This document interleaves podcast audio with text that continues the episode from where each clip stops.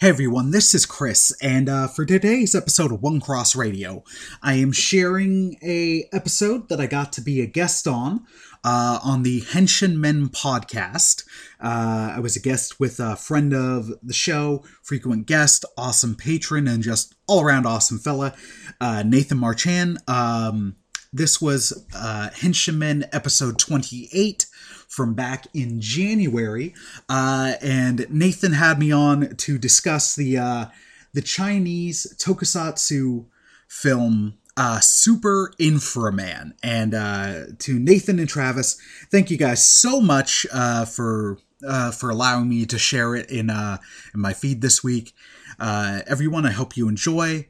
Uh, hope you're being safe. Praying for y'all. Love y'all, and uh, hope you enjoyed today's episode. God bless and enjoy. Peace. Shin! Standing by. Complete.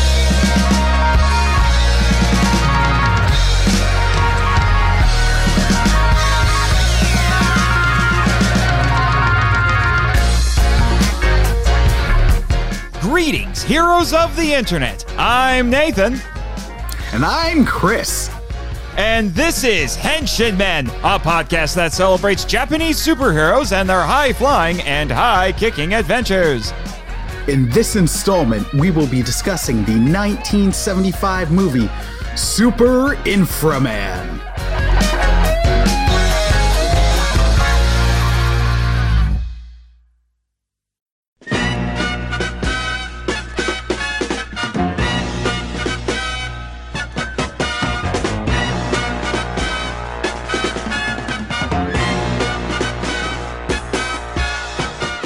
Zhongguok Chuyang, the Devil Princess and her horde of monstrous minions awaken and set their sights on taking over the world, of course. Meanwhile, at the science headquarters, Professor Liu Ying Di transforms the heroic officer Li Ma into the kung fu super cyborg Inframan. He leads the charge against demonic hordes in a storm of psychotropic violence.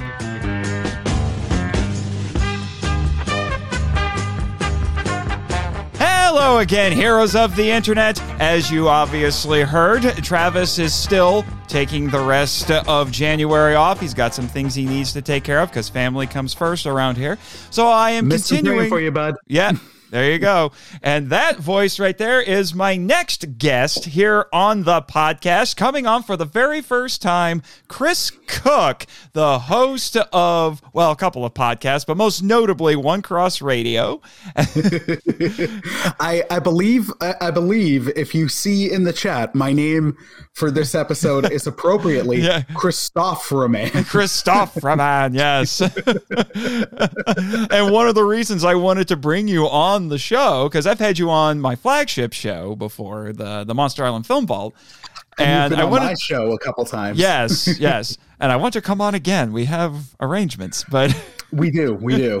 but anyway, I brought you on because you're one of shall we say my power gurus. uh, you're a big fan of Power Rangers. We've had a lot Yes, of talks sir. about Yes, Power sir. Rangers. Uh, one of several friends I have talks about Power Rangers with and I thought, "You know what? I need some one-off henshin episodes. What do I do? How about Super Inframan? Hey, Chris, you want to see Power Rangers on crack? Which it's, it's not that far off. It- it- it's, it's it's not that far off of a description. Yeah. Now, some of you might be out there listening thinking, hey, Super Inframan is a Japanese. I thought this was a Japanese superhero show. Well, you know what? Without the Japanese superheroes, this movie wouldn't exist. and and quite frankly, neither would Power Rangers or the majority of what what you talk about on your second second spinoff. Uh, yes, the power trip. Yeah, yeah. Because I need, uh, I, I am a collector of podcasts. I must have more. anyway, so yes. I, in fact, I actually went to it. This wasn't just a case of Ultraman and Kamen Rider and shows like that making their way over to Hong Kong because this was made by the Shaw brothers, who were known for making martial arts films, including, I might add, some of Bruce Lee's movies. Did you see a Bruce Lee in the credits? I know it wasn't Yes, the man it's Bruce not. Lee. It's not the Bruce Lee. It was a guy who starred in as the as I act. This is an actual term. Bruce ploitation movies. they passed him off as quote unquote Bruce Lee, but he's not Bruce Lee. well, he was Bruce Le with uh, with one E. He Yes. was Bruce Le. Yeah, Bruce Lee. Yeah, yeah. Uh, well, and he's not the only notable star. Our hero in this is played by Danny Lee, who is Dun dun dun. Yep, who is a he's not quite as popular as say your Chow Yun Fat or your Jackie Chan or your Bruce Lee, but he's a notable martial arts star. So there's a lot of talent actually behind this, including, like I said, not just because tho- those shows were making him over there and they were popular. There are Japanese crew members who worked on this movie. I'm not kidding you. It- I'm going to- good, but good.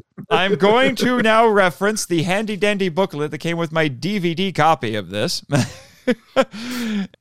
Michio Mikami, who worked on a lot of Japanese tokusatsu, Rodan, the Mysterians. He worked on TV, he worked on Gamera, and he also worked on some tokusatsu TV like Kamen Rider V3, which was Which the, uh, the then current Kamen Rider series in 1975 when the movie was made. all right. Well, that answers the Kamen Rider question I was about to ask. I was also about to ask which Gam Gam were, were they working? Oh, he worked on the just wanted to original. Okay, so Gam Gam the space monster. I just like calling Gamera Gam Gam. It's just fun. Should have had you on for one of my Gamera episodes. Yeah, well, we we did the good ones together, and that's not a slight against Gam Gam the Brave. That's a good movie as Oh. well. But we we, Oh. we covered the three. yeah, yeah, and uh, we all uh, just to take the Japanese connections even deeper to continue to prove that this movie deserves to be on the show. it also had Tadashi Nishimoto, who was a Japanese cinematographer, and he worked on stuff like I'm just looking at. Uh, I don't know a lot of these titles, admittedly, but he worked on stuff like Black Cat Mansion, The Ghosts of Yotsuya. I'd argue to anybody who's like, I don't know if this deserves to be on the show. Homies, look up some pictures and tell Yeah. me that it doesn't. Also, the composer Toru Fuyuki also composed for superhero shows like Ultra Seven and Mirror Man. In fact, they actually reused some of his music, uh, specifically from those shows, in this movie. So there are Japanese connections in this. It counts. Also, yes, you look at the design of the titular hero, and he is the gloriously insane love child of Kamen Rider and Ultraman. Well, like everything, I'd say everything about this show, uh, this this flick. Like, I know we're gonna get into it shortly, but there's a lot that we can take away from it. like, be like this, and we'll get there. But it, it is absolutely like a hundred percent an unapologetic love letter to Tokusatsu. Uh, to Tokusatsu. I can't pronounce go. the word, but you get what I mean. Just like whenever I've been on my show and your show, I can't words. So, henshin henshin listeners, Consider this practice to keep you in the keep those podcast juices flowing because I know you need you know you're looking to get a little bit of help with that. Another reason I'm glad I'm having you on today. but yeah, it's like it is. Yeah, the thing you can't take away from it at all is it's an absolute like love letter from the ground up. Now we can get into how good of a one it is, but it is an absolute love letter from the ground up, and you you, you got to compliment it for that. Oh yeah, for sure. It is definitely made with love. And the funny thing is is that this was interestingly I found out this is actually the first superhero movie ever made in China. Some might say, yeah, you we can tell, but well, Well, I, was just more so thinking of just some of the jokes you and I have made before we start recording involving poster logos and everything. Oh my gosh, like, yes, we have to talk about that because Yeah. this movie has had a couple of alternate titles and it also had some very interesting titles in some foreign markets. Good lord. Uh, but at one point, it was unabashedly called Chinese Ultraman. Wow. And it was also called Wow. yeah, uh, in China, I might add. And it was also, as you can see in one of the posters, it was also called Chinese Superman. Well, and it's it's it's that one when I saw that logo and then the the Shaw, Bro- Shaw Brothers logo, I'm like, oh, this is already working against this for me. Yeah, that am I was just weird. That was just weird because you look at the poster, like I said, it's I think it yeah, it's supposed to be the Shaw Brothers logo, but they style it to look like the Superman shield. And I'm like, was DC aware of this or did they change it just enough that they can't get sued? Probably that. Probably that. Just enough tweak. Or you know what? It's also entirely possible that that Warner Brothers had no idea what the heck was going on over. Yeah. Yeah, but I'm looking at some of the other just crazy titles. It's like if like if you start delving into alternate foreign titles for Tokusatsu and Kaiju, oh my gosh, it gets crazy. Or some of the programs that you would get in foreign markets would say ridiculous, would just say absolutely ridiculous things. But according to this, in Germany and Turkey, there were ad campaigns on the posters for this movie that said from Jules Verne's best-selling novel Super Inframan.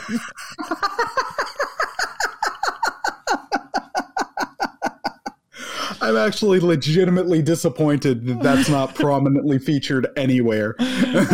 Just let that sink in, folks. Let it sink uh, in. while while you're making ridiculous claims, you might as well, right? Like from the mind of Stephen King comes Inframan. yep. it's like what? well, Uh. there was a dude named Stephen King on set, not these Stephen King. Not these Stephen King. Well, and then, like I said, what's funny is that they tried their hand at Toku Heroes. A few years later, they tried their hand at making kaiju. Mighty Peking, man. That is a thing that exists.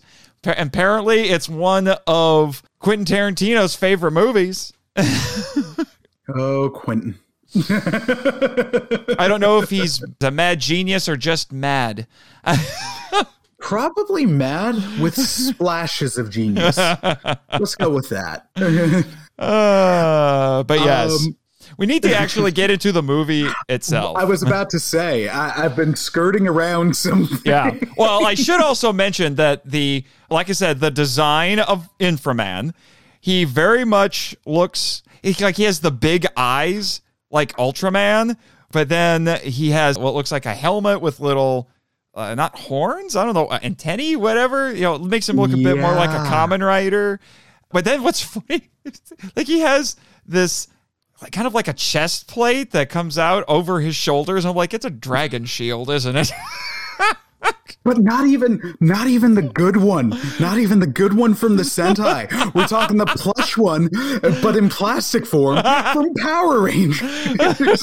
but then he has moves and attacks that are clearly taken from both Kamen Rider and Ultraman. he, he, he does the lethal kick, which is like it's the rider kick. Okay, come on, you just use two feet instead of one. oh yeah, that uh, and he keeps on and he go he calls it a, the thunder kick or something. No, no, no, it's the lethal kick, and then he has the thunder fists, right, which right. you know, there's a band name for. Yeah, thunder fist. I mean, yeah, yeah. Heck, lethal kick by Thunder Fist. That, there's your album. I am totally, ma- thrash album. I'm totally making that a meme. Do it, do it. You're welcome. Lethal kick by Thunder Fist. I love it.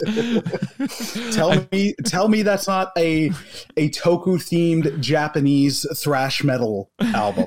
oh, it totally is. Exactly. exactly. It totally is. And then we have the solar ray, which is the Specium beam. Come on, you're not even trying. You're even you even have him posing like Ultraman when he does it. Okay, the only re- thing that is keeping this from just being a, like an asylum style, just mo- a mockbuster, is the fact that it is so infused with pure undiluted insanity. Oh my! God. That you know it's able to create a unique style all its own. Well, and throughout the whole movie, because right off the bat, it kicks off with. Oh yeah, insan- it's it is bonkers right off the bat. Like it, you have the credits, and the credits are actually weirdly no, actually a lot of the first act of the movie is pretty downplayed overall compared to what comes later. but uh, but it, you know the credits are pretty uh, what you would expect, and then it starts off with kids in a bus and a teacher, and they're just singing a road song while they're driving at the end. Oh, look, baby Rodan. I loved. So I uh, like. Uh, I looked away for like thirty seconds right off the start because I'm like, oh, okay, the kids are singing. I look away for thirty seconds. I look back. Suddenly, there's a giant crack in the ground. There's fire everywhere. Yeah. and the kids are starting to fall. And was like, "What did I miss? I Yeah. looked away for like ten seconds." You you missed baby Rodan just crashing, Falling disappearing, causing an earthquake, and burning everything. Like all that's all the thing did. It just fell out of the sky, and then it literally vanished. And there was an earthquake, and the nearby city was lit on fire. I'm like, Well, yeah. Did the did the kids get out of the bus before it fell? I don't remember. know. because the bus fell and then suddenly everything's on fire. I'm like, things escalated quickly. yeah, The, the first two minutes, like alone, it's a weird comparison because I'll. I was actually saying to my wife because I I had to I had to do this over two viewings actually to be completely honest.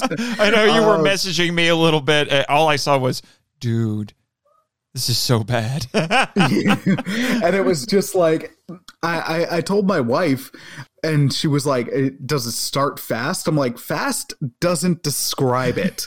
Like there there's movies that hit the ground running but you follow them right? Like it spells every it it, it it even though it's moving quickly it takes the time to establish things lets you know what's going on this does not it's, it's actually not unlike traditional Japanese storytelling. If you watch any Japanese media, their philosophy is throw you into the thick of it and then explain everything.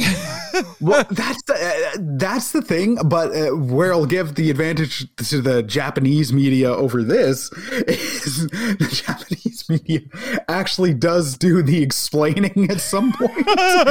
this just never gets to well, it. no, So- no, no. In this one, it's there's one scene uh, kind of early on where they're like, "Who's?" Oh man, and we need to talk about the villain in this. Oh my goodness, you know. So they said like, "Who is Elzebub?" And it was like, "Well," because before that she said that it, she had I said that she was a demon, and then he's like, "Well, maybe." There are a bunch of ancient humans who were uh, buried under the earth many, many years, uh, many, like millions of years ago. Like, oh, pick an origin, okay? And that's they never bring that up again, other than in that scene. And any other time that they get brought up, they're demons. So I'm like, you know what? I think the movie's telling me they're demons. Yep. Well, that that's ended up what I what I took from it. Oh, yeah. So it gives you some explain. And then they explain things like the you know uh, the whole thing with was it the the BDX program, which is where Inframan comes from. Now they don't explain what the science headquarters is, but it's I know what it it's what inspired it because it's the Science Patrol from any of the Ultraman shows. Right. So I'm like, okay, I know what this is supposed to be because I'm genre savvy. But the movie doesn't really explain it. It's just like science headquarters. That tells me nothing, but okay. so I like I'm I'm not I'm not gonna say I'm a friggin' Sentai regular, but I, I I've I'm a, I'm a dabbler. I've watched a, a fair number of Sentai based on Power Ranger seasons. Been tweeting about them because they're just so much fun. But I, I find the difference is like there there's a charm to it and it it it's very similar with the absurdity. Like it is absurd right off the bat. Like okay you're in a world where people are no like no selling the fact that a witch is coming from space in a palace above like above the On the ground and barely uh, uh, yeah and barely anybody's batting an eye to it. They're just like oh, okay man this is here we go tuesday. But Welcome to Japan. But exactly Uh, but uh, but i do find they t- like i don't know what it was. Maybe it's maybe it's because of my connection to those from the other shows where i'm just like i find with them they do a little bit more of the lifting as the as the thing goes instead of just like hey it's inframan i'm like how does anybody know who he is he just got made I know. I know. The way I've explained Inframan. like what because I, I like showing this movie to people just to watch them lose their minds. But uh, because I have a couple of friends who are really into MST3K, and I like MST3K too. And one of the ways that I became aware of this was Joel Hodgson, the creator of MST3K, loves this movie. He has wanted it on the show basically since it started. But for some odd reason, they've never had it on the show. And if you watch the Netflix seasons of MST3K, the Mads in that one, the Mad Scientist, it's a woman in that in the Netflix series, and she has henchmen called the Skeleton Crew, and they're modeled after the what do they call? She called them Skeleton Warriors, not to be confused with a semi-obscure '90s cartoon. nope nope and I'm looking at that, I was like, oh, I understand what those are now. Those are the Shocker Goons from Kamen Rider who dress like luchadors. So there you go. it's so I can I can connect it all back, dang it. So I, I know what it's going for. In a lot of ways, it's almost like you know, you're talking about how this is this massive homage. It's almost like wandering into a comic shop and finding some one-off comic book that is most definite like some one, a one-shot indie comic book that is this massive homage to Marvel and DC because it you it cherry picks some things from different Marvel and DC characters and kind of throws them together into this mad hodgepodge. hodgepodge. yeah Uh, but it's uh, like and I, I i will give it credit like it's not I, I just found I was like maybe a little Sentai goes a long way. That's what I was feeling with it when I don't have that connection, like with Power Rangers, or as I've been making my way through the Japanese Spider-Man show, where it is equally, I, I'd say equally as bonkers, because Sentai is just bonkers. A lot of Japanese media, I don't think I'm telling any tales out of school, is you're talking to bonkers. somebody. You're talking to somebody who's 40 plus episodes deep into the original Kamen Rider. I have seen things, man. well it's a, it, it- it's it's still like my favorite quote and I've, I've brought it up numerous times with you but I, I think it illustrates it for godzilla but also for just japanese media and tokusatsu in general where it's like after absorbing a dead pterodactyl soul Yeah, from. Death Battle. From Death Battle. Yeah. You just you learn to go along with it. I mean, like I said, the movie starts off bonkers and then just it just gets exponentially more and more. Like I said, that first act is relatively tame, and then it's just like It. Oh, You're are just- we done with anything resembling exposition? Oh, we're going to 15. well yeah, it's basically like the, the last like 40 minutes of the movie is like a fight yeah, extended feels like it. scene. Uh, It's actually the last 20, but right. Well, I, uh, from the point Inframan shows up. Yeah, Um, basically. but then, but you know, early on, you know, we've got things like we see the science headquarters that has flashing Tetris blocks on uh, uh, up on the top of their walls, and I don't know why. And the, there's a small felt- collection of rainbow disco balls. I don't know what those do, but they're there.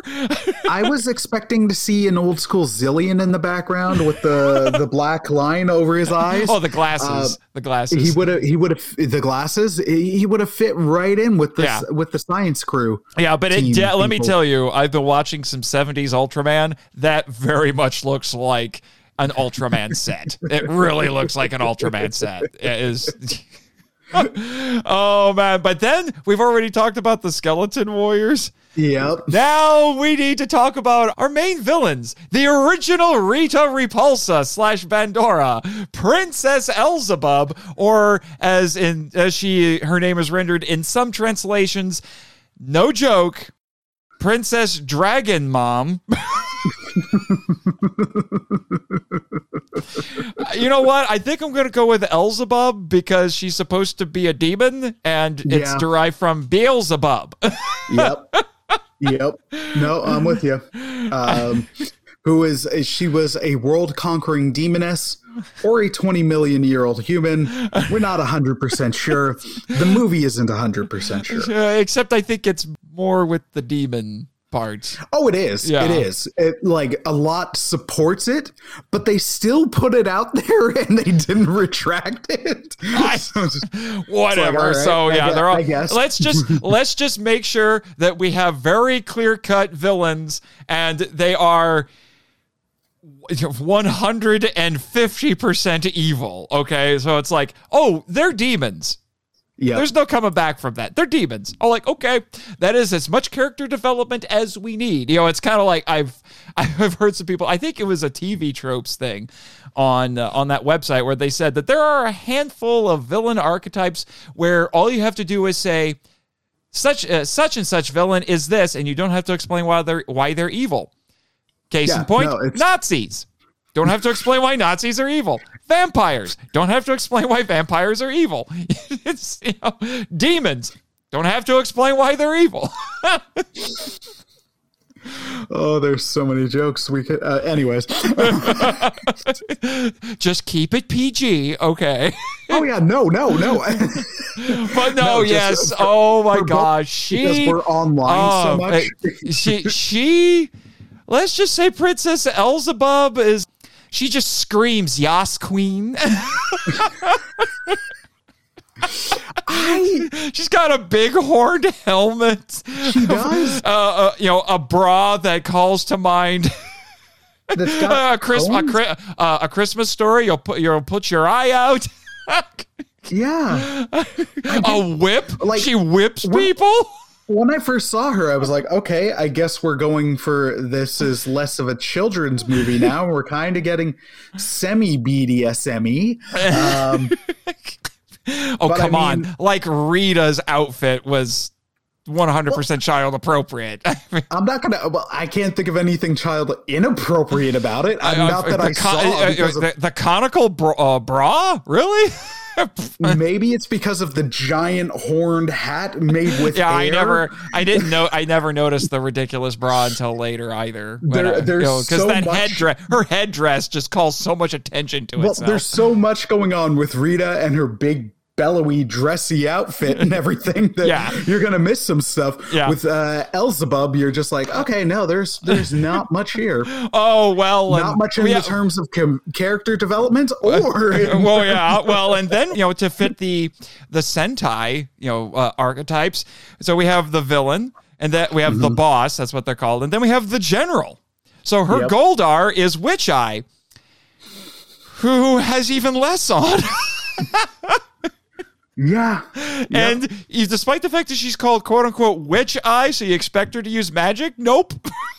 nope she has uh, she has the uh, the the mind probing tech from that Star Trek episode Dagger of the Mind. she screws with people's heads. I'm like, why is your name Witch Eye and you use tech? i don't know man But th- then I, I remind myself, this is Super Inframan.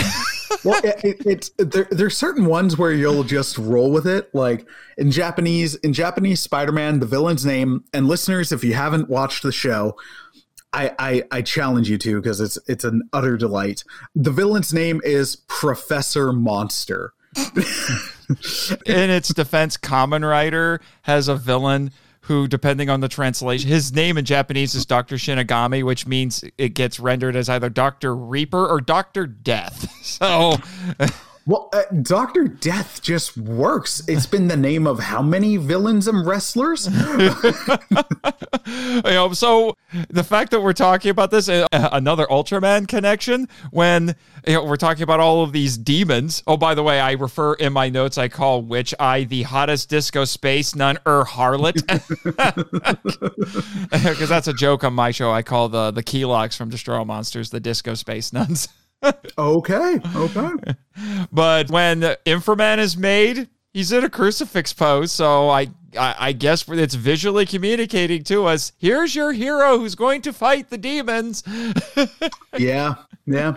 Not not not big on subtlety. Uh, great on kung fu action.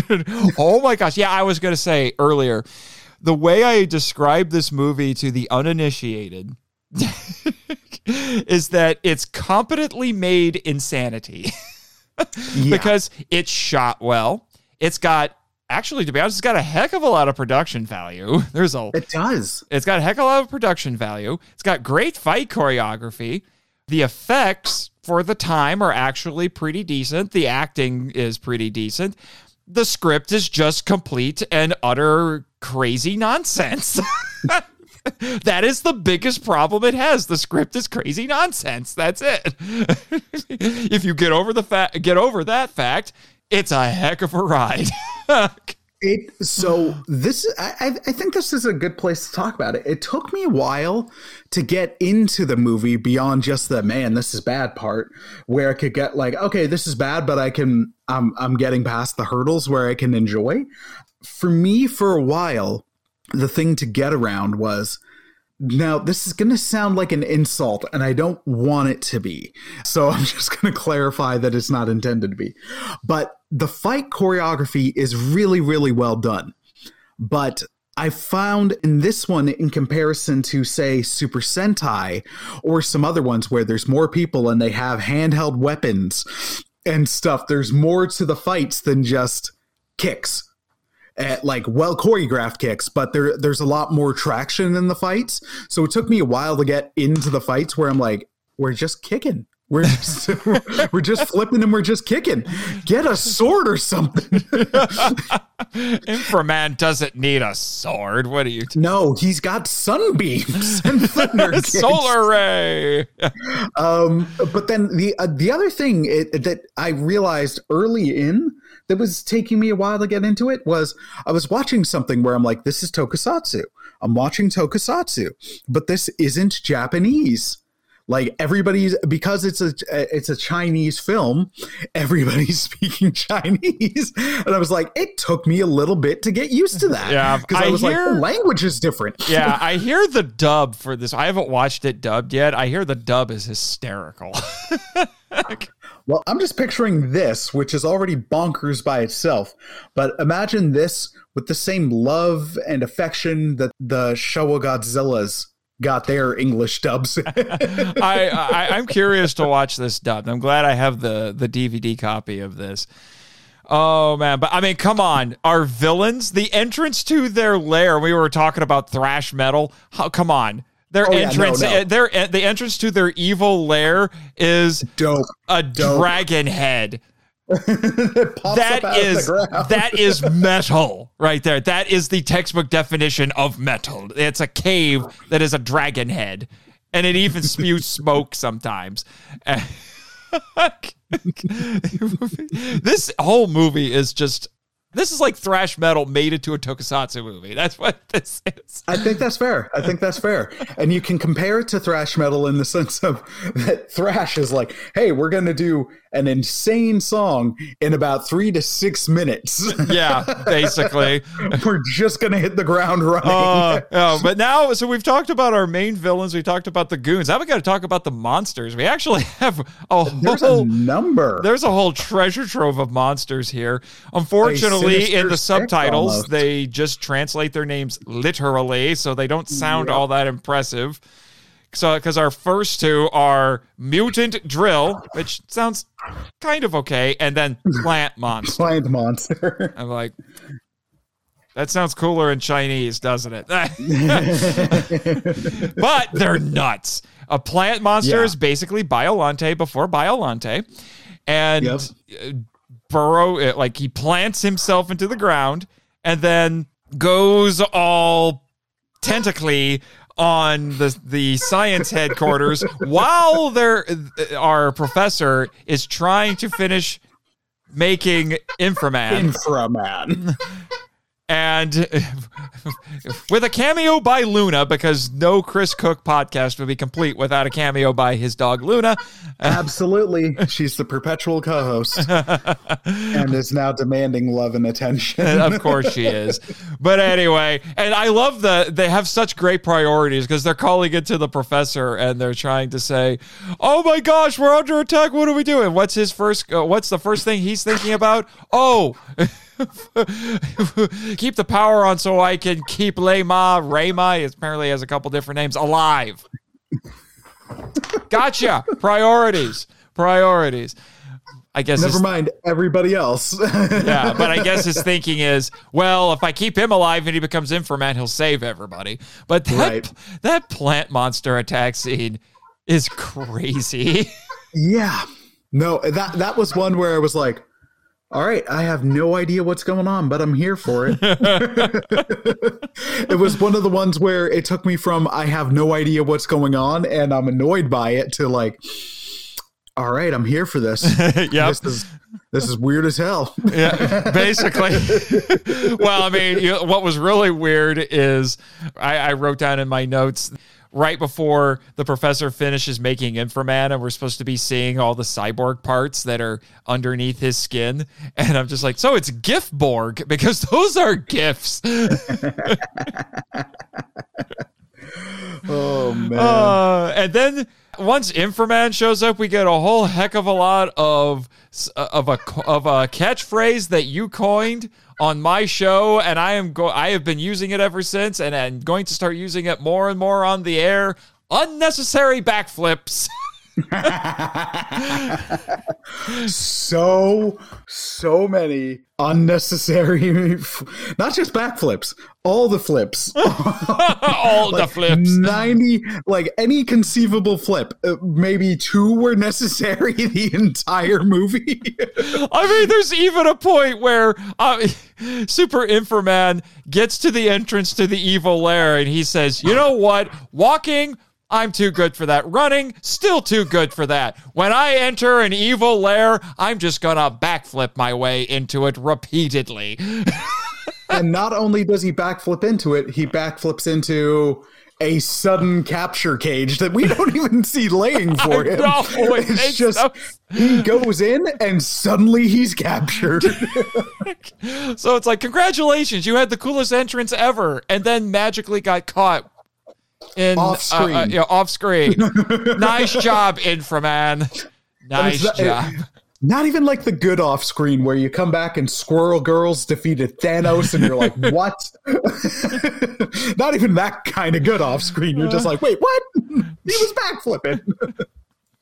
Oh my gosh. And then they decide, oh, let's throw in a brainwashed traitor complete with the evil eyeshadow because that's how you know. if Kamen Rider has taught me nothing, it's that if your friends suddenly have eyeshadow, they're being mind controlled by your nemesis. well, yeah, at, the, at this, uh, uh, well, almost as soon as you saw him, because I think you saw him more than once. But around the second time, you're just like, okay, yeah, he's gonna get brainwashed or something.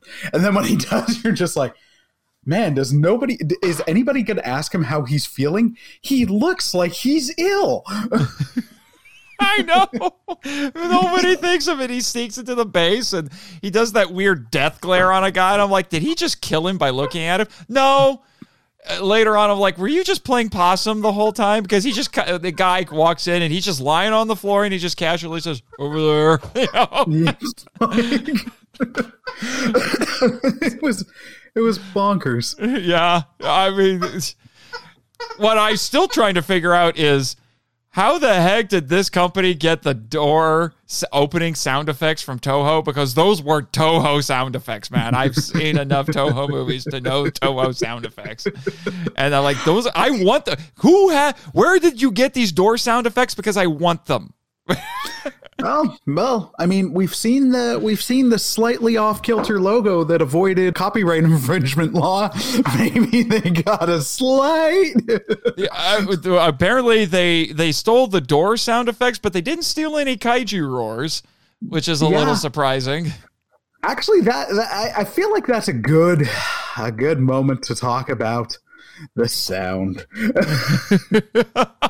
This is very 1970s chop socky martial arts sound effects. the sound when uh, like Inframan made. Yeah. I, at points I wanted to mute, man. I was just like, I can't do this. This is too high pitched.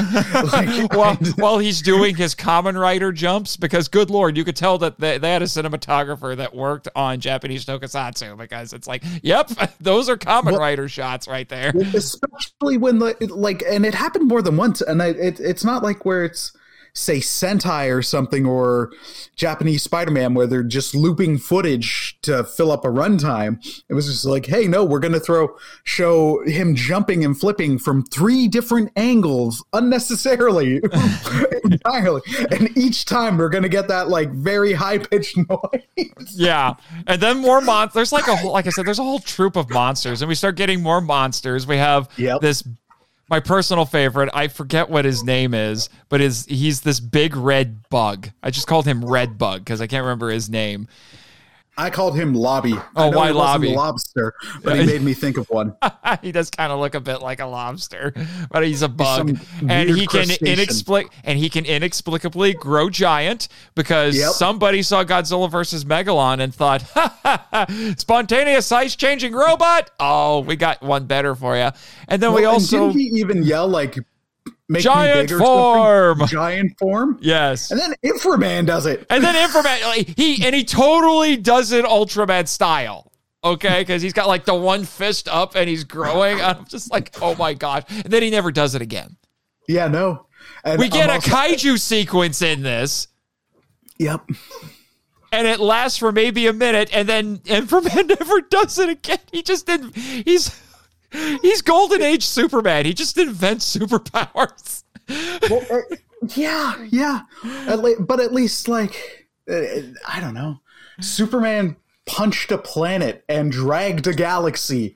Stuff like that was weird but visually impressive. Inframan going giant once and then never doing it again i'm like what? Where did you go giant at the end? Just step on everybody. Well, well, that's what he does. He beat he put he beats up the bug guy a little bit, throws him into I'm guessing it's some sort of a factory, so collateral damage be danged, and and then he shrinks, and then he just squishes him like a literal bug. Yep I don't just. What is this movie? And then before that, when weird. he was going for a swim and fighting monsters, jumping and goons jumping from that tiny mountain and things like that, he we had evil sweetums. Yep. it was like some crazy voodoo dancer guy with long, crazy hair. Like, what are you? Which was it the plant monster that was shooting him when he was in that really, really shallow looking pond where I'm like, there's no way you can get underwater here. I'm supposed I can see the red from your suit at the top of the water, but I'm supposed to believe that the plant guy can't see it. I don't know. And then there's a DBZ style beam battle between Inframan ah. and one of the monsters. And not even a good DBZ beam battle. and then we start getting a little bit confusing later on because then they start Start? they well they start calling they started calling and I because I, the first time I watched this movie I live tweeted on the Monster Island Film Vault Twitter and Right. there's a point where they start referring to him as the quote unquote Chinese inframan I'm like what are there other inframen in other countries?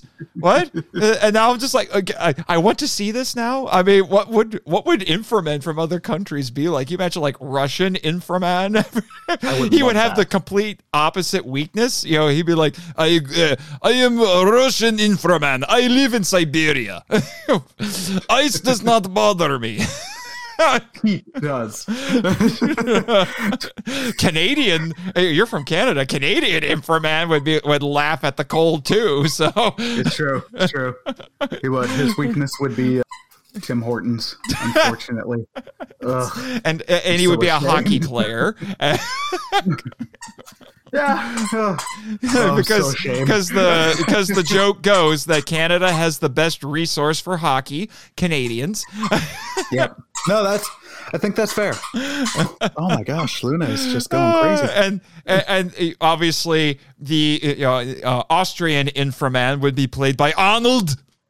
Oh, it had to. Be, it would have. To am be. inframan. Okay, now, now I'll, I'll be honest. I'm actually now getting angry at this movie for not being any of these better ones that we are pitching.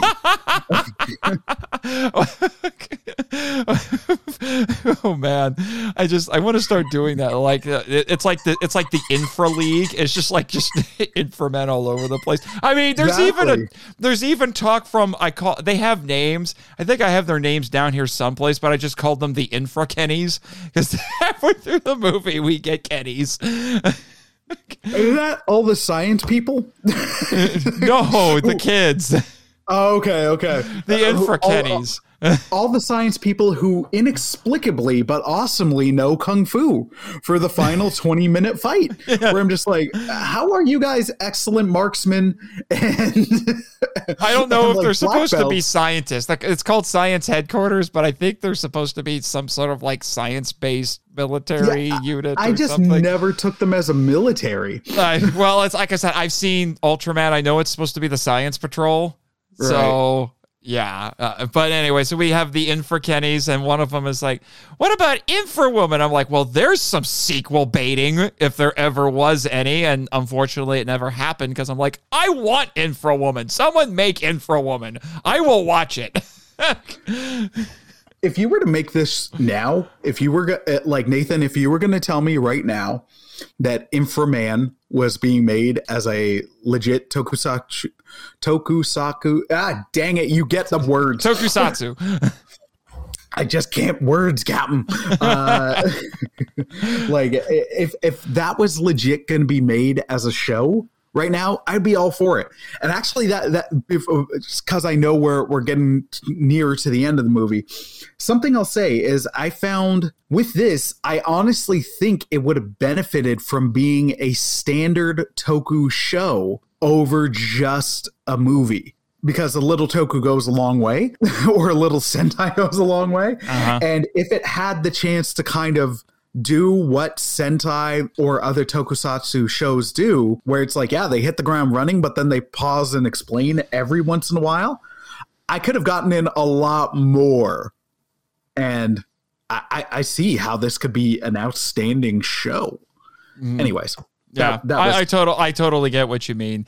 Having it's I think it's about 88 minutes or so. Let me check my DVD here. The I think yeah it's about an eight- hour and 24 i watched it on the, good old internet Oh, well, this says it's 90 minutes, but uh, I think that might be a little off. But yeah, it's about 85, Yeah, they- 90 minutes of just pure credits. undiluted toku insanity. And Yeah. it might be a little much for some people. Yeah, and I and I'm just like I've been watching so much Toku and Sentai lately that I was like, oh yeah, this will be fine. like 20 minutes in, I'm just like, bruh, I gotta pause. It's too much. Have- it's too much. I have no idea what's going on, Yeah, and not it, in a good it- way. It moves very brisk, briskly, and it's just it's just nuts. There's so much that we could. We're kind of skipping over a fair amount of stuff but- for the sake of time, but there's so much that we could point to and just be like, oh my gosh, look at this. You know, I love how they figure out that. Well, okay, so Inframan. We, we, we could talk about this briefly. I know the, the awards, we're going to get into it a little bit more. But Inframan apparently, ha- uh, for as powerful as he is, he has two weaknesses. One is a cloudy day. yep. because his his solar ray doesn't work without sun. So because the villains are like, hey, how about we start it? Uh, how about we cause an artificial eclipse? That'll be great. Fill the sky with black clouds so there's no sunlight. Can't use his death ray. Okay, and we find out that he's immune to all the elements except ice. Yep. Except the glacier. The Because we glacier. gotta make it sound epic. yeah, the glacier. When really what we're talking about here is ice to meet you. All right. Yep. oh my gosh. So, uh, so yeah, everything except that. Like I said, Russian and Canadian inframan, not a problem. Yeah. You drop them in Hawaii, they might literally melt, but. uh, but then we uh, then we find out he has another move, the laser blades, which Yes, cut yes, which, which, uh, which cut very clean, and they and they they're like lightsabers. They cauterize. Oh, well, we, we- we should set this up. We learn he has these when he kills Eye Witch. Uh, which Um, eye? Witch Eye. Earlier, they establish, as any good villain in the 70s does, there's a trapdoor that leads to something, be it sharks or fire, or in this case, a pool of lava. Yes, Um, uh, because we took mi- the mind control dude, and they just decide, ah, you're suddenly useless.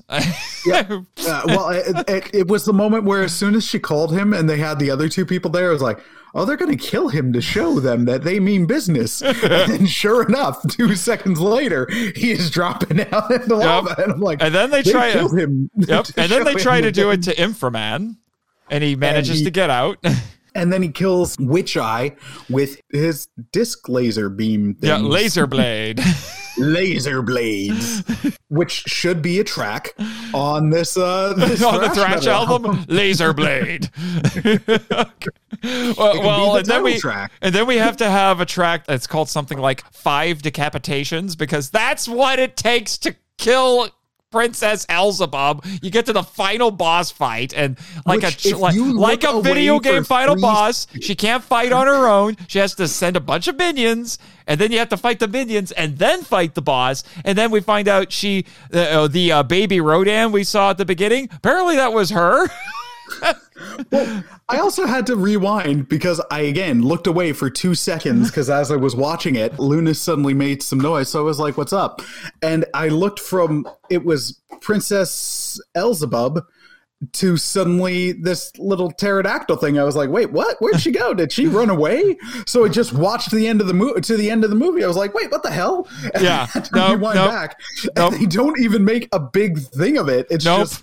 One second she's there, then she transforms. Yep, yep. It's that they, they don't bother with a this isn't even my final form. Yeah, they, they don't. It's just poof. I'm a I'm a demon pterodactyl.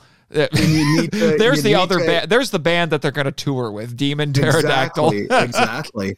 And then you need to cut my head off five times, and then fill me with, and then shoot me with a bunch of explosives, and basically disintegrate me. Yeah, because she regrows her head, and you could see the you could see the annoyance on Inframan, even with that helmet, because he's like, pew, laser blade. The head comes off, grows back. He's like, oh, come on. He Yeah. does it again. Come on. He Well, just and keeps th- there had been a couple other times in the movie where he had done stuff similar, like where he kept knocking the guy down and he just bounced back up. So he knocked him down and he bounced back up.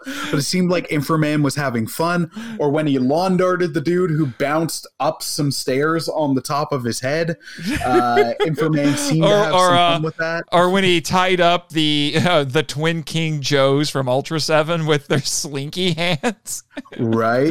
their slinky mace fists. You know, he just tied them up.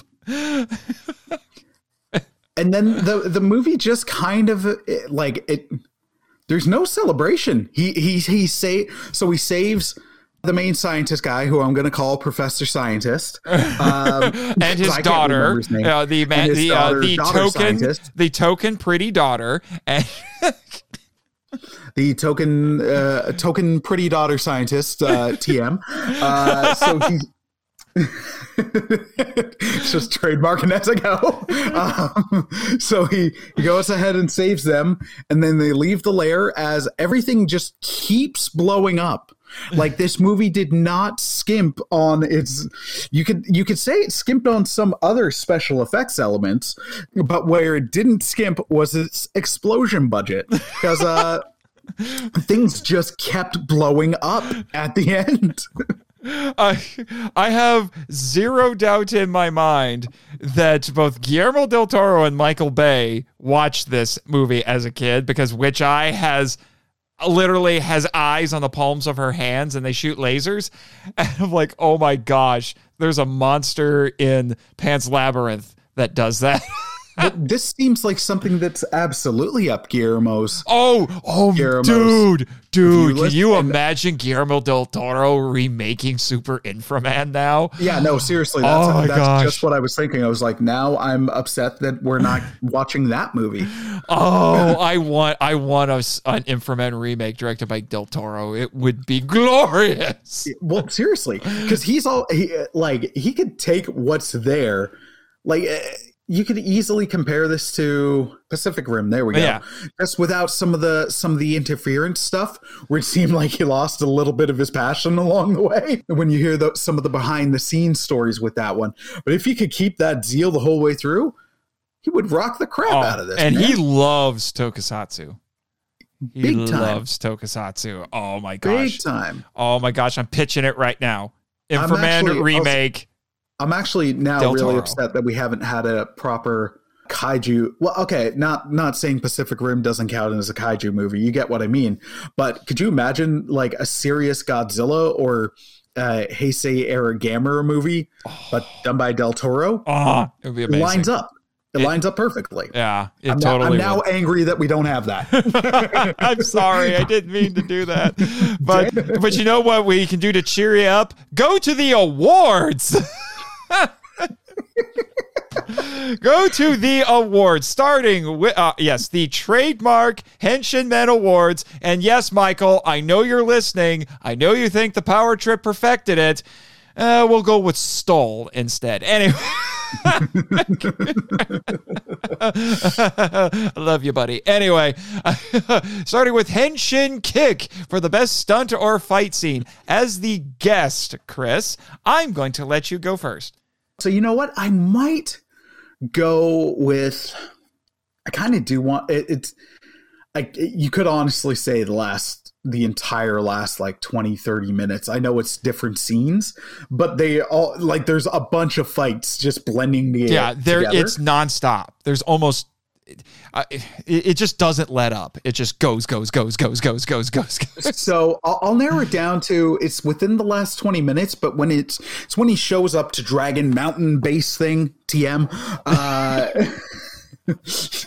where all the skeletors skeleton warriors, there's a there's another track on the album. He's like, all my Yep. Skeletors. all my skeletors i'm putting it as I, I could be really mean to the movie and i don't want to be it's just funny oh, there you are, Inframan. it, it works right We're Like, going to get you, Inframan.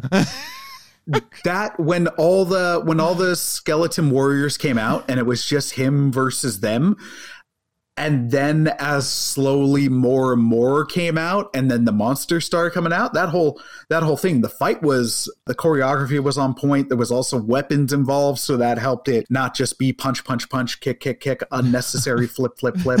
Um random These are the random- lyrics for the Thrash album. Exactly. I'm right. We're writing this right now.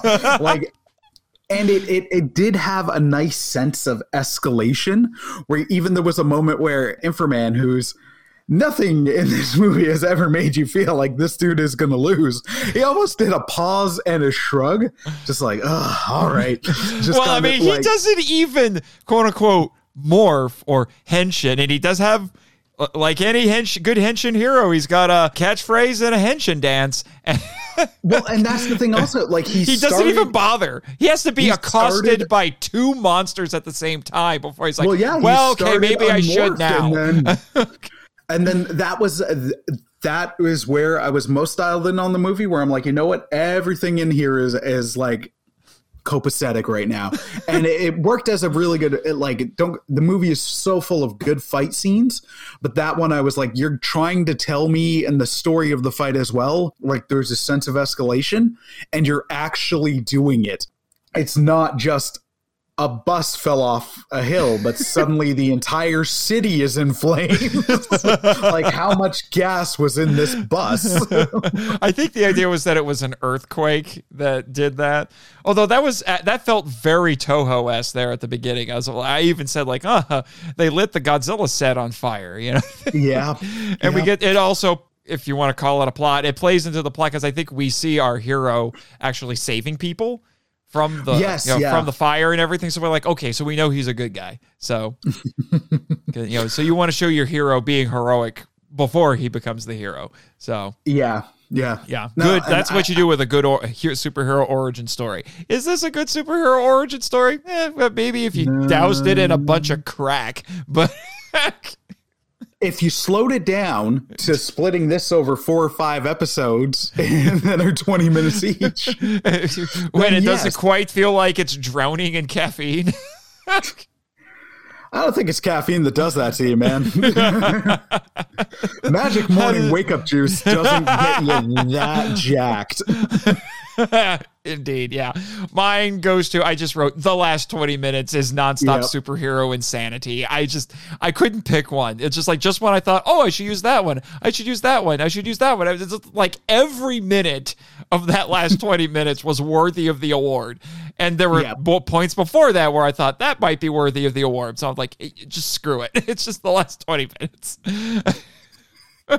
Well, I think that uh, this movie uh, being exactly what it is, which listener, I do want to say, like, a- as much as it sounds like I'm being very negative on it, there are aspects I, I did enjoy. It's not one I'm to want to watch anytime soon, but You got to be in the right mood for this one. yes, uh, let's go with that. it's, it's not the kind of toku I can just throw on and be like, all right, I'm here. Let's do this. All right, so I, I think we've got another award coming up. Is that correct? Yes, uh, we have four of them actually. So our next one is Takatoku for the best special effect. What was your nominee? Oh man, this is a. I was about to say like, this is challenging, and it's going to sound like an unintentional burn. because I, I'll, I'll say, like, as much as the movie did have good special effects, there are also moments of bad special effects. I do think uh, I, I you know what? I, I'll, I'll say it. It's the destruction, no matter how unending it was, but the destruction of the dragon cave crystal layer thing um, of evil TM. Um, like as that kept exploding, Yes. it might not have made sense that it kept exploding, but the explosion effects were were really really well done and there were some other moments like eh, i mean you're you're in a like even in a high budget non-chinese movie in the 70s somebody falling into fire is not going to look good but they made they made the falling into lava look look pretty decent so that one stood out as well Okay. i was like oh snap that was cool too Oh, well, there you go. There you go. Mine was the Ultraman sequence. And- And one of the things I forgot to mention, I can't believe I forgot to mention, but the second, when I watched it the second time for this podcast, I said, well, he poses like Ultraman and grows like Ultraman. If you pay close attention, you even hear the Ultraman henshin sound. you know, the same sound that I play before Minute to Henshin it, you hear him do it. they were going for it they went for it, and then you know, and then it ends with him squishing the red bug, and it's just like, oh my gosh! And it's the only thing like that we see for the whole movie. It is the only kaiju slash giant hero sequence. I mean, it just begs. Why don't you do it again? You could have grown large and kicked the the the, the dragon lair of evil TM, but you know he had to save some some people from it. So Oh man, we need to do this more so we can just trademark everything. Trademark everything. Yeah. TM. Yeah, TM. and then moving on to our next award, coming at you, TM, Yep. for yep. the best line. And now I will admit, as bonkers as this movie is, the dialogue is strangely not quite as crazy. I, that might be my one big black mark. I was like, can you give me lines, please? I don't. I don't know. Maybe it was the. It's just a difference in sensibilities because you know, having watched a lot of Kamen Rider and Ultraman, both for this podcast and otherwise, the Japanese seem to take a little bit more of the, you know, the I guess one of the American sensibilities of make your give your heroes snappy one-liners. Yeah. Yeah, not in this one. Inframan is not a quippy guy. No, no. He's he's a very silent fellow. He prefers to let his actions speak for him. And by actions, I mean punching, kicking, laser blading, and nonstop backflipping. Unnecessary backflipping, yes. Yes. but without the charm that you get the, of the backflipping uh, sound effects from Power Rangers, where their arms make whooshing noises. You're like, it's nonsensical, but it's Uh, charming. as well. I like to think that this, it's because it's the 70s and no one had thought to do that yet. yeah, that's fair. That's fair. Okay, so I'll be honest. I kind of have the same moment that this line is from is actually in my in my next award. So I'm just going to provide the line and then I'll provide the context when we Okay. get to the next award. okay. But my best line, and I'm putting it in quotations because for me it, it, it's one of those moments in the movie, and we'll get to it in the next award. So the line is, and I know it's not correct. I just couldn't find the the Yeah, absolute correct one. It's close was- enough. Was you can withstand the sun, the earth, and the air. But you cannot stand. You cannot withstand the glacier. Yes, because because uh, Elzebub is trying to get Professor Scientist and Token Pretty Daughter, uh, well, get him to do stuff because of Token Pretty Daughter. So he just he kept saying no, and then he sh- she shoved them both into basically an ice prison and said, "You're going to freeze to death in three days." I'm like, "Why only three days? Why three days? I That's hardly love at this that, that hardly adds any suspense." This has been a win. I feel proud. yes and and then we find out yeah that's one of his weaknesses and i'm like well ice is your kryptonite so Yeah. does that mean you never put ice in your drinks is it because that's your kryptonite is I don't know if anybody knows because the character is like 30 minutes old. basically Sorry, I'm giving a preview of, of the next one yeah I'll, my I'll uh, bite my tongue. yeah, my award. Her real name is actually Lin Lin, and every time I watch it, I- actually the first time I watched this movie and I saw this kid, I'm like, "Are you a boy or a girl?" Because I can't tell. but it's Lin Lin. It's a girl, and I hinted at it before. And she's talking to to to token pretty daughter TM, and, and she says, "Sister May, is there an infra woman? I wish I was an infra woman." I'm like sequel baiting, sequel baiting, and we're not getting it because this movie, weirdly enough, despite becoming a cult classic, didn't succeed at the box office. I'm not sure I find that weird. Yeah, but I, uh, but but uh, my in my notes I refer to her as Infra Kendra because she's a female Kenny. So Kendra, And I appreciate that. yes,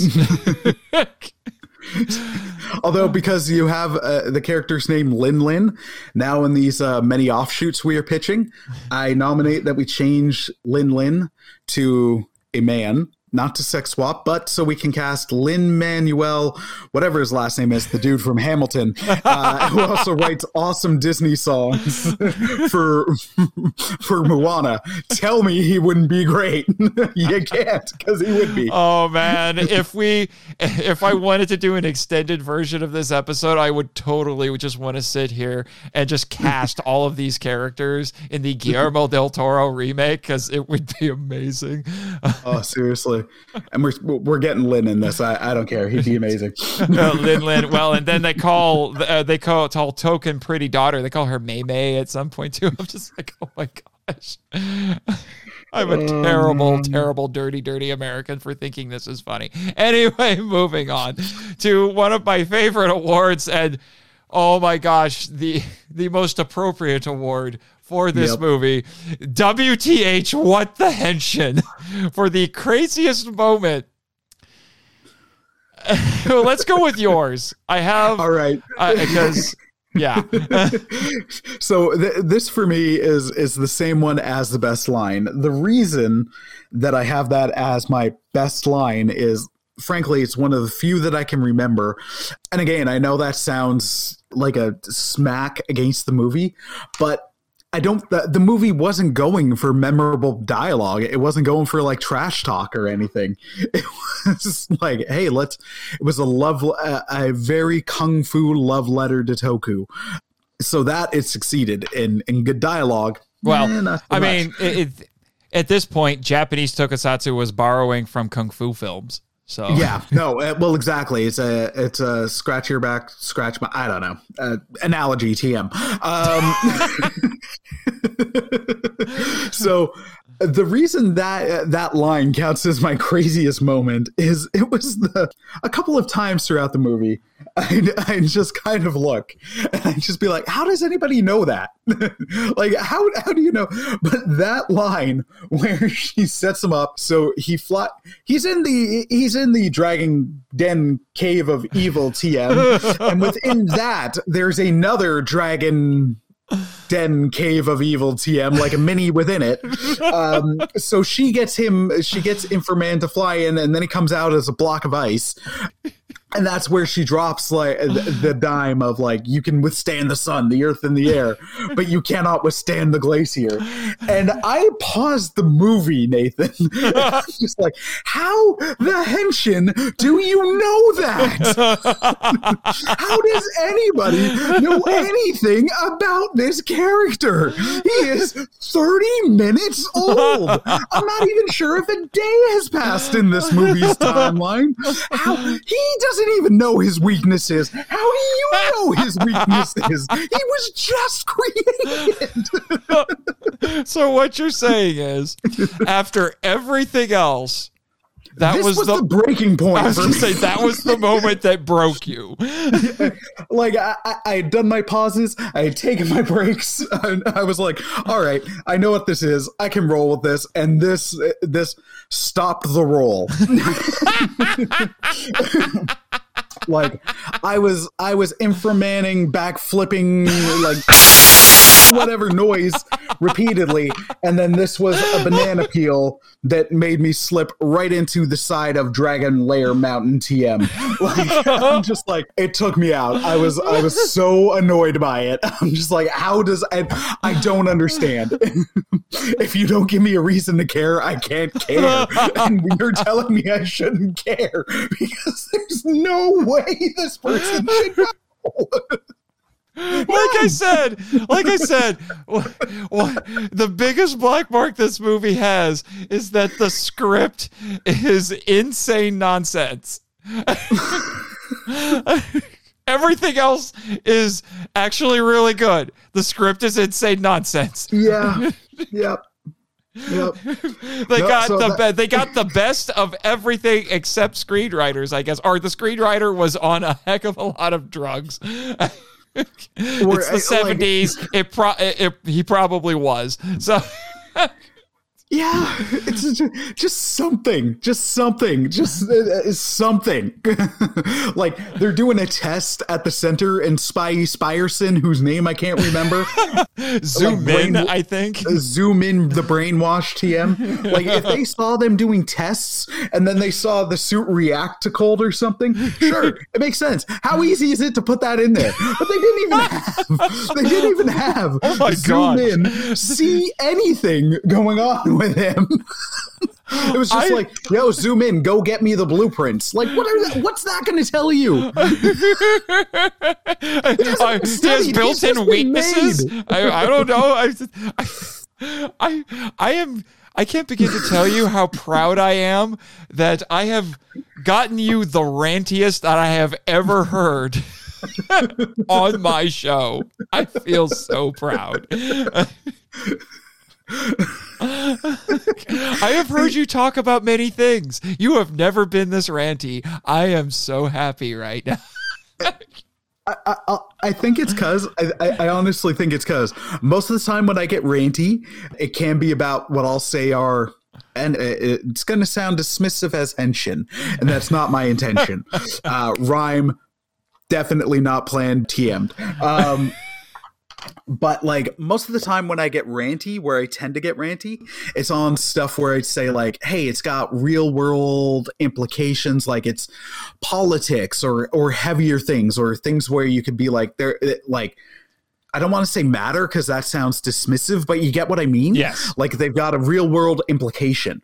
This and and eh, like, don't get me wrong, we should enjoy toku and everything like passionately but they also should not be tr- it, it also it doesn't have the same weight as real life things does and if it does then that's a problem that chris has with how he views things.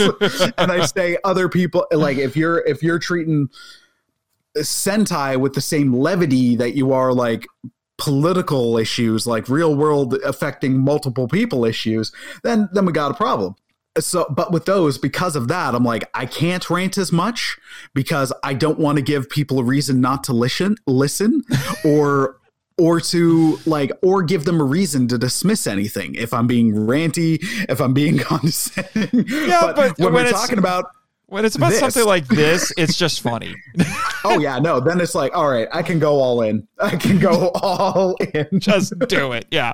And some of you might be thinking, Nate, why are you letting Chris talk so long?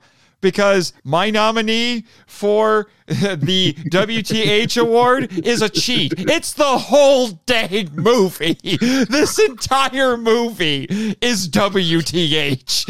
Yeah, no. 100%. Why do you think the title of this episode is WTH the movie? Because seriously, the entire thing there is almost no like the few times there are quiet moments or quiet scenes in this movie still qualifies as WTH because I'm just like, why did you stop? yeah. Yeah. what happened to the caffeine induced bonkers energy? You stopped and you wanted to be a serious movie for about three minutes. Why? well, you wanted to be a serious movie, but you're not even doing any of the work for it. you're not even you're not even doing the things that would make sense for it to be serious.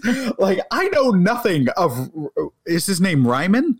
Rama, Lama, Lama. I just don't want to call him ramen. Um, Super infra ramen. like basically, like I, I don't want to call him Mr. Noodles, but like, wait a minute, super infra man, super inframan. TM. I think I'm gonna add that to to the menu at one of the restaurants on Monster Island in my in the film vault now. I, I definitely think you need to.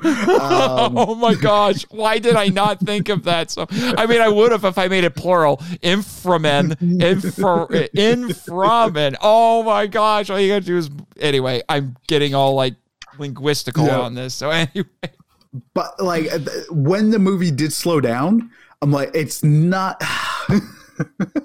it wasn't even like it was trying to do development or explain, even though it. Uh, I guess it tried to explain. I'm like, not in any worthwhile way because I'm like, oh, okay. You're just like, oh, it's this. Where it's like, uh, is there any reason that you know yeah, that? Yeah, yeah. Is there anyway, any impact from this knowledge? Chris, Chris, Chris, uh, save it for the next segment, which is Minute to Henshin It.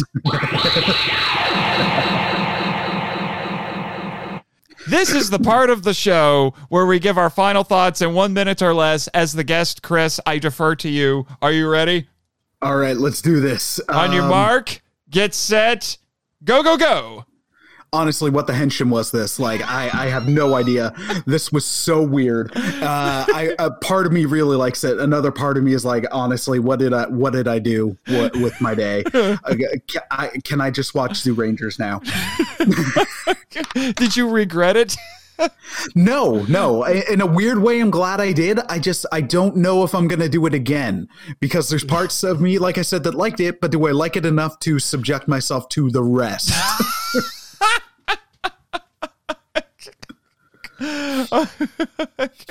you got 24 more seconds. oh, I do? I don't know if I need them, man. it could just be more ranting. Like, seriously, how does anybody know anything about this character that was made 20 bloody minutes ago? How does he know how powerful he is? How does he just do everything? and there's no lines of dialogue where it's like, oh, this is just coming to me like natural, like breathing or something. Like, and time.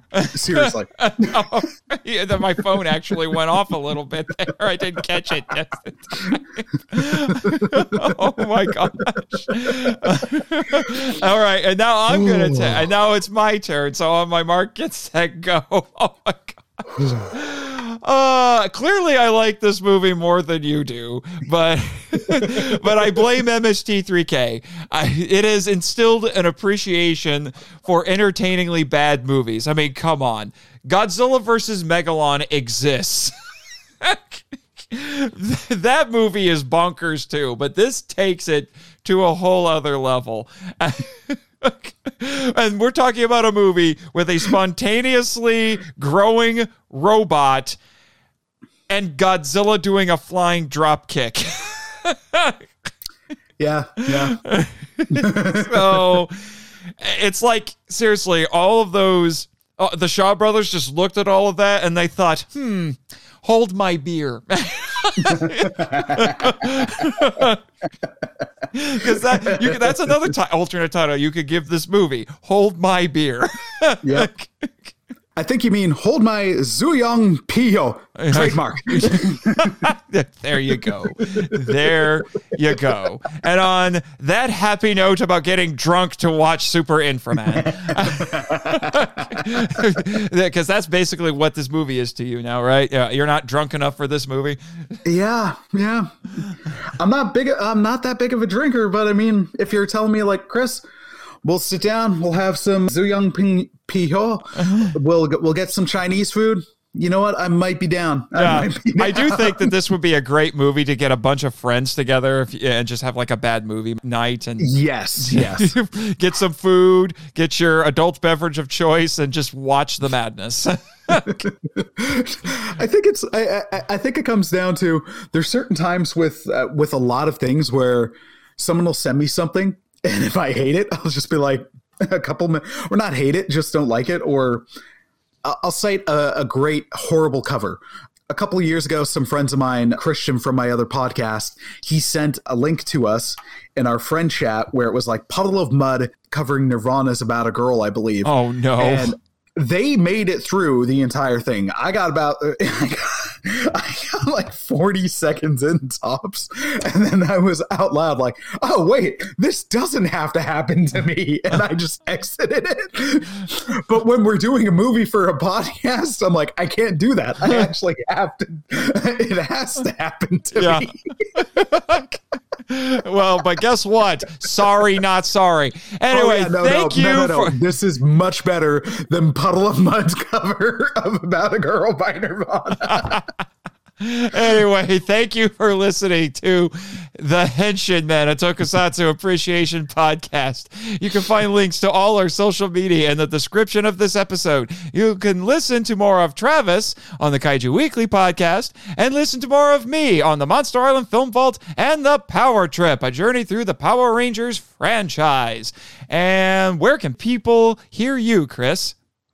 Well, listeners, you can check me out primarily on One Cross Radio. You can find me through most podcatchers. We're on Apple Podcasts, Spotify, Podbean. Nathan's been on a number of times. We've talked the Gamera Heisei trilogy, unmade Godzilla films. We also Beast did Wars. like Power, Beast Wars, Power Rangers in Space. Um, we did one episode on my show, one episode on yours for that. Mm-hmm. Uh, you've been a frequent guest. So, listener, you get a lot of this just with other topics.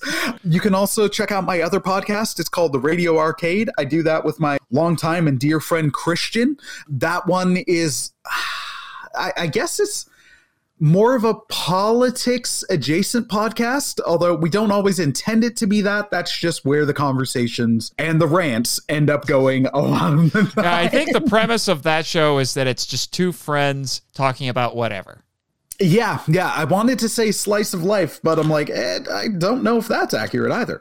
But it's yeah, it's two lifelong friends who often disagree, but disagreeing in a in in a f- hopefully fun way. Yeah, and we have uh, a blast. We need more of that in the world. yes, respectful yes. disagreement. It can happen, people. and it, it helps when you've known the other person long enough where you're like, all right, I know they're getting sassy, but I know they're not getting to be a jerk about it. They're not being a jerk to me yet. So, and then there's also we we do some shorts on our Instagram, 2099 OCR. Also up on our YouTube, they're called OCR Shorts, where mm-hmm. most of the time it's about more life ish stuff, or sometimes it's follow up to episodes. If I forgot something, and it's it's just under 15 minutes, so. Mm-hmm. You can find me in many places. yes, that is sure. I'll be sure to put some links to your content in much appreciated the, in man. the episode description. But if you found some enjoyment from this podcast, please consider giving us a five star rating on Apple Podcasts, Spotify, and Podchaser. And I would like to let all of you know that Henshin Men is a proud member of the Kaiju Ramen Media Podcast Network. But until next time, Chris, what are we going to say? It's safe to say that Inframan is Kamen Rider's fraternal henshin.